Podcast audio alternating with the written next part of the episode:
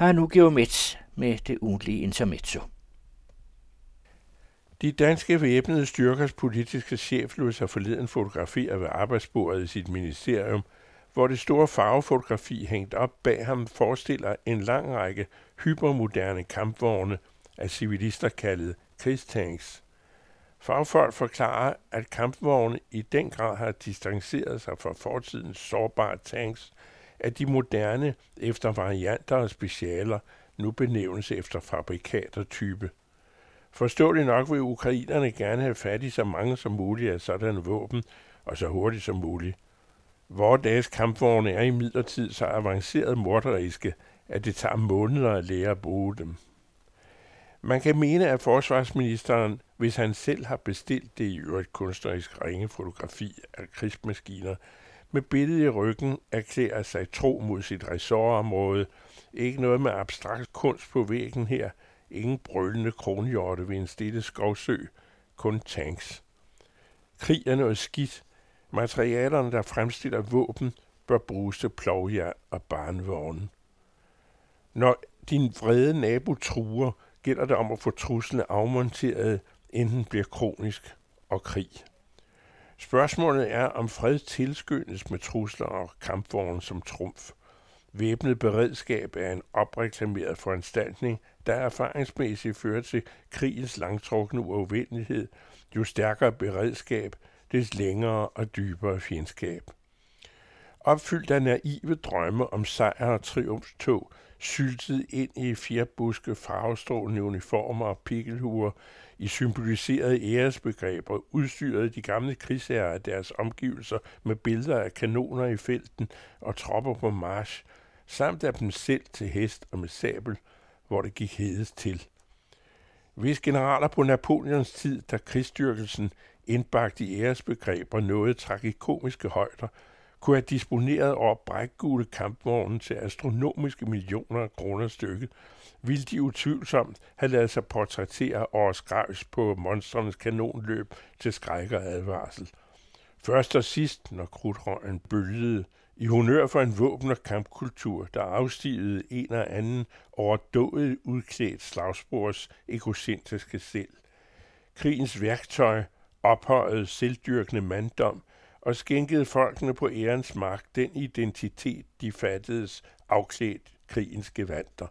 Når kampen var forbi, synede de gamle soldater hen, hvis ikke de solgte sig i kamp for andre regimer eller lagde krop og våben til unævnlige gerninger. Om man nu omtænker krigens væsen, ser den i dens gru og selvforstærkende karakter – kunne man forestille sig andre beskeder på væggen i en forsvarsministers kontor, før krigen endnu er erklæret? Hvad må målet i et lille land kunne være for at træde op mod en aggressor af atomare dimensioner? Det rette svar er få fred. Når Putin, som det åbenbart passer ham, kan afbryde GPS'en i de indre danske farvande, er det uden at gå nogen for nær under risiko for mistanker om landsforræderiske holdninger, overvejende sandsynligt, selv i betragtning af det tvivlsomme russiske efterretningsvæsen, at russerne godt ved, hvor mange kampvogne forsvarsministeren råder over, og hvor de i virkeligheden befinder sig, bortset fra på væggen i hans kontor. Napoleons marshaller i al deres ærestyrede forfængelighed mente, at de materialske billeder af dem selv skulle få fjenden til at ryste i knæbukserne ved det blotte syn.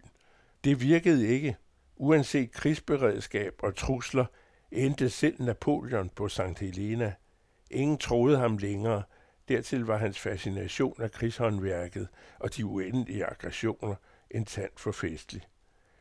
I en bedre verden kunne man forestille sig en dansk nationalscenet forsvarsminister skrivebord anbragt foran en due, således som eksempelvis brorson digterisk skuer fredens hul Picasso har uden at vide noget om, at her vil tiges og biges, uforglemmeligt malet motivet.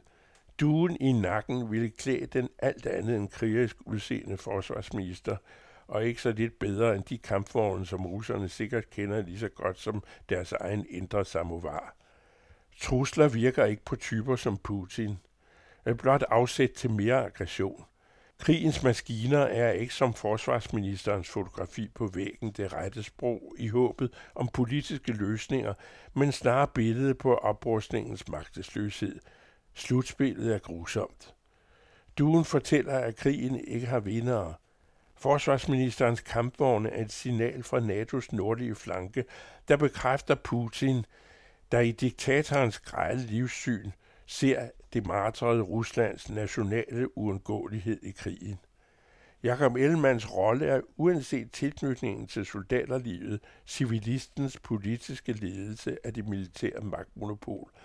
Frem for at ophøje våbnene og give generalerne særstatus, lå her en gratis mulighed for at understrege Danmarks drømme og håb om fred.